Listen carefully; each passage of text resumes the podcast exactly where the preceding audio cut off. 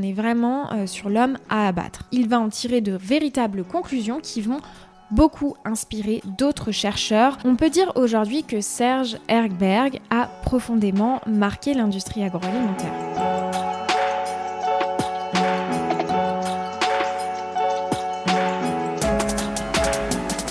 Le peuple doit savoir qui est derrière le Nutri-Score et aujourd'hui je vous propose qu'on lève le voile sur celui qui est à l'origine de cette merveilleuse invention. Le Nutri-Score, tout le monde le connaît, c'est le logo qu'on voit sur quasi l'intégralité de nos emballages aujourd'hui dans les supermarchés. Si je vous parle de Serge Ergberg, lui, inconnu au bataillon. Eh bien, figurez-vous que ce cher monsieur de l'ombre a vraiment œuvré pour changer nos habitudes alimentaires.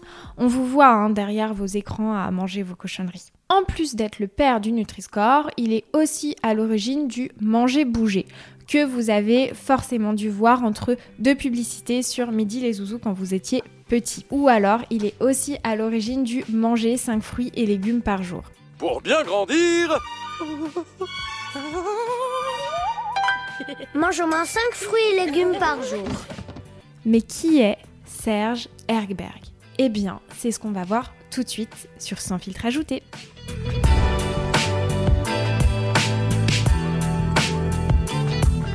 Avant de débuter cette émission, c'est un tout nouveau format, donc si vous souhaitez soutenir mon initiative, n'hésitez pas à vous abonner à la chaîne, déjà pour ne rien louper des prochaines émissions, et puis aussi à liker, à commenter. Euh, ça me ferait extrêmement plaisir. Serge Ergberg, ou plus communément appelé Monsieur Nutrition, est né le 24 septembre 1951 à Paris. Il a grandi dans une famille d'émigrés juifs polonais qu'il décrira par le monde décimé par la Shoah et sa mère sera la seule survivante. Bon, vous comprenez bien que le petit gars, euh, il évolue dans un milieu assez compliqué et il va vraiment avoir des valeurs de justice, de liberté et il va se battre tout au long de sa vie pour ça. Ses parents sont peu pratiquants, peu attachés finalement à la culture juive, par contre très attaché à la culture polonaise et ça va s'exprimer notamment à travers la cuisine. C'est-à-dire à travers des plats traditionnels tels que le gefilte fish, carpe farci, je le dis sûrement euh, pas correctement, le klops, donc c'est du pain de viande, ou encore le bouillon au knegler. Au knegler. Et il mangeait quoi, Serge, euh, quand il était petit? Eh bien, c'était un enfant difficile qui aimait les plats plutôt fade. Alors, c'est pas moi qui le dis, c'est Serge qui l'exprime dans des interviews. Il étudiera au lycée Colbert à Paris et il poursuivra ses études pour accomplir son rêve, devenir médecin. Vous allez voir, il va aller bien au-delà que seulement médecin, entre guillemets. Alors, à l'âge de 17 ans, Monsieur Erkberg débute sa carrière professionnelle et il a vraiment le goût des voyages, le goût des autres et donc il va partir au Maroc, il va être affecté au Maroc pour travailler avec Médecins sans frontières. Il déclarera d'ailleurs pour le magazine Le Point, je cite, La première chose qui m'a marqué, se souvient le chercheur, c'était l'impact de l'alimentation sur la santé. Ça a été un déclic. Je savais que c'était ce que je voulais essayer de comprendre afin d'améliorer la qualité de vie des gens en leur permettant d'adapter leur mode alimentaire. À l'âge de 28 ans, ça y est, monsieur Ergberg atteint enfin son rêve, il devient médecin.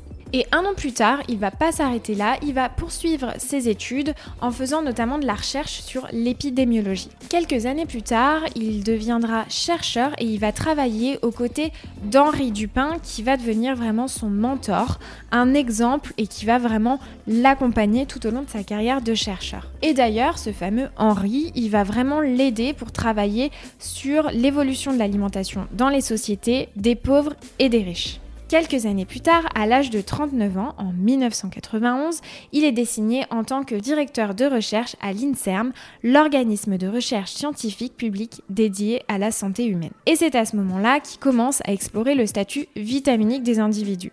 Et vous allez voir que Serge Ergberg, plus il creuse sur ces sujets, plus il trouve des trucs. Et notamment, il a rapidement constaté qu'on pouvait voir chez les individus des carences et des déficits en vitamines, et ce, même chez les populations bien nourries. Et cette prise de conscience lui a donné envie de mettre en place une étude et en 1994, il sollicite 13 000 individus qui va le suivre pendant plusieurs années pour justement comprendre ce phénomène. Alors le but de cette étude, c'était d'évaluer les effets d'une combinaison de vitamines antioxydantes et de minéraux administrés à des doses nutritionnelles sur la réduction des risques de cancer et de maladies cardiovasculaires. Et sur cette analyse, il va en tirer de véritables conclusions qui vont beaucoup inspiré d'autres chercheurs et notamment faire des recommandations sur le premier programme national de nutrition santé. C'est quand même pas rien les amis. Hein. À l'âge de 49 ans, donc il passe euh, de simple docteur, donc il atteint son rêve et il s'arrête pas là. À 49 ans, il devient président du programme national nutrition santé au ministère de la Santé. Voilà, on aurait pu s'arrêter là, mais non, vous allez voir qu'il va avoir un véritable impact sur toute l'industrie agroalimentaire.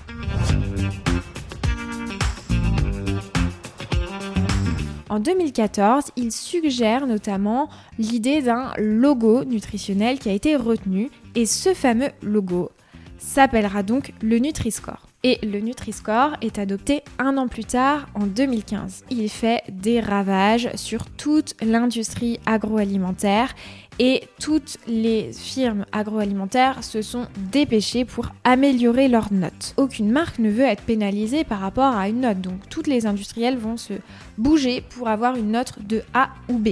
C, ça commence déjà à être un petit peu contraignant. Il faut savoir qu'en 2015, donc il y a presque 10 ans maintenant, il y a 8% des catégories céréales qui étaient notées A ou B, quand aujourd'hui on est à 38%. Ça y est, Serge a réussi son pari. Il y a beaucoup d'emballages qui sont dotés aujourd'hui du logo du Nutri-Score et vous allez le voir, il y a même d'autres pays qui vont s'en inspirer pour l'étendre au-delà des frontières françaises. On peut dire aujourd'hui que Serge Ergberg a profondément marqué l'industrie agroalimentaire. Mais les choses vont sérieusement commencer à se compliquer et Serge Ergberg, bah il va se faire des ennemis.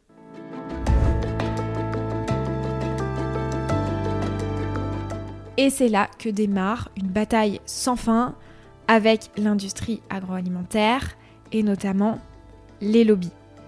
Or, les lobbies utilisent toujours les mêmes stratégies, que ce soit dans le domaine alimentaire, de l'alcool ou du tabac ou la sécurité routière. C'est d'essayer d'abord de bloquer une mesure de santé publique qui les dérange, donc en faisant des pressions euh, politiques, économiques, en créant des éléments de contexte, de langage qui visent à décrédibiliser la, mesure pour essayer de convaincre les, autorités politiques de ne pas la, soutenir. Quand ils n'y arrivent pas, à ce moment-là, ils passent à la deuxième phase, ils vont essayer de retarder sa mise en place des alternatives pour essayer de dire c'est très complexe, il faut euh, essayer d'autres choses que la mesure qui est proposée. S'ils n'arrivent toujours pas à bloquer ou retarder, une fois que la mesure est passée, ils vont essayer de la détricoter, de la dénaturer, de lui faire perdre son sens. Donc c'est vraiment des stratégies bien huilées qui font appel à des spécialistes qui passent d'ailleurs d'un champ à, l'autre et qui sont très fortement euh, soutenues avec des moyens extrêmement importants et donc des pressions très fortes, notamment auprès du monde politique. Par exemple, pour vous donner une idée, Serge Ergberg n'a pas réussi à combattre le lobby du vin. Euh, et il explique dans de nombreuses interviews qu'il aurait fallu créer une autre lettre, la lettre, écoutez-moi bien, la lettre F pour cette catégorie. Bon, j'adore le vin, mais effectivement à consommer avec modération. C'est tellement mauvais pour la santé que vous voudriez créer un nouveau code. Oui, ça serait tout de même important d'informer le consommateur sur la réalité de la qualité du ciel. on peut mettre des données sur l'étiquette de des emballages, des, des, bouteilles, mais il serait encore plus simple de fournir et de rappeler que le vin comme toutes les boissons alcoolisées, doit être consommé vraiment de façon très modeste. Donc, Nutri-Score sur du Gevrey-Chambertin, pourquoi pas Alors c'est justement euh, le sens de l'étude de l'UFC Que Choisir. L'UFC Que Choisir dit là où c'est appliqué, il y a des améliorations très significatives de la qualité des aliments. Et donc il dit, bah écoutez, il faut, général, il faut obliger le, le Nutri-Score, il faut le généraliser à tous les aliments. Parce qu'aujourd'hui, il y a quoi? Il y a 40% des aliments hein, qui ne sont pas Nutri-Scorés. Je ne sais pas si on peut créer ce verbe. Bon, et là, on n'est plus du tout sur le petit docteur lambda, hein, on est vraiment euh, sur l'homme à abattre. Et pour vous dire, hein, sur une interview accordée aux médias et Monsieur Erkberg raconte que lors d'un débat public, il s'exprimait notamment sur l'intérêt de taxer les produits qui étaient moins bons pour la santé, et puis tous ces bénéfices eh ben, seraient reversés à des produits qui seraient meilleurs pour notre santé. Un des présidents de l'ANIA de l'époque, l'Association nationale des industries alimentaires, a interrompu violemment son discours en disant si vous continuez de parler de ces mesures, j'appelle le ministère de l'Agriculture et vous serez éjecté immédiatement. Mais monsieur Herberg, ben, il va pas se laisser se démonter. Il a mené de front de nombreux combats, donc effectivement sur ce logo, mais pas que. Par exemple, Serge Erkberg, il est aussi à l'origine de l'interdiction des distributeurs automatiques dans les enceintes scolaires. Donc vous savez, tous ces distributeurs de bonbons, friandises, etc.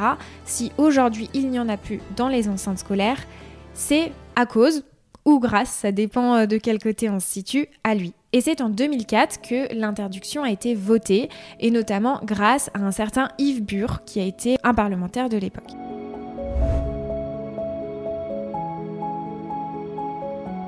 Alors, le Nutri-Score, aujourd'hui, il peut être euh, quelque part assez controversé et je suis sûre que si vous vous intéressez un petit peu à la nutrition, vous avez dû le voir dans de nombreux journaux, Aujourd'hui, le Nutri-Score, il s'attarde uniquement sur la qualité nutritionnelle des ingrédients finalement, mais il n'y a pas cette notion d'ultra-transformation qui peut avoir des dangers quand même euh, assez conséquents sur notre santé, ni sur le nombre d'additifs. Il y a aussi un autre indicateur, c'est euh, comment va être cuisiné le produit.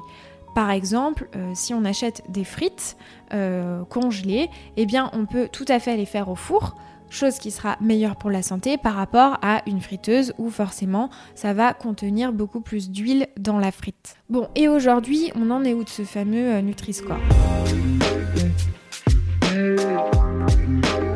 Alors aujourd'hui, sachez qu'il y a 950 marques qui l'ont adopté sur leur packaging par contre, il y a encore des groupes qui sont réfractaires à le mettre, des groupes comme Mondelez, Lactalis, Ferrero par exemple, hein. il y en a plein d'autres pour ne pas les citer, qui ne veulent pas être pénalisés par une note effectivement qui serait assez mauvaise sur ce type de catégorie de produits. Alors le dispositif du Nutri-Score, en tout cas le calcul du Nutri-Score, va être mis à jour, va connaître une mise à jour à la fin de l'année et les produits qui seront à dominante plutôt sucrée ou salée seront beaucoup plus fortement pénalisés. Les scientifiques aujourd'hui, il faut savoir qu'ils poussent pour que euh, le logo du Nutri-Score soit beaucoup plus complet et notamment qu'il inclut euh, une notion d'ultra transformation sur ce logo.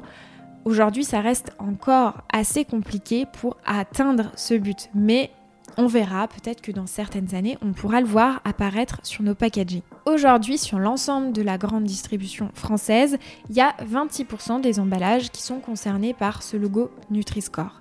Et il y a de fortes disparités en fonction des rayons. Notamment, il y a 54% des produits au rayon salé qui en sont dotés, 40% sur les produits frais non laitiers et 27% sur l'épicerie salée. Et c'est le cas seulement de 19% pour l'épicerie sucrée et de 16% sur les liquides sans alcool. Voilà, j'espère que cette vidéo vous aura plu. En tout cas, moi, c'est toujours un plaisir de euh, me retrouver avec vous sur Sans filtre ajouté.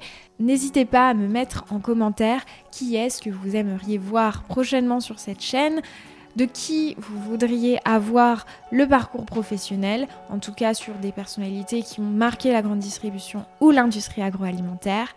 Je vous souhaite une excellente journée. À bientôt.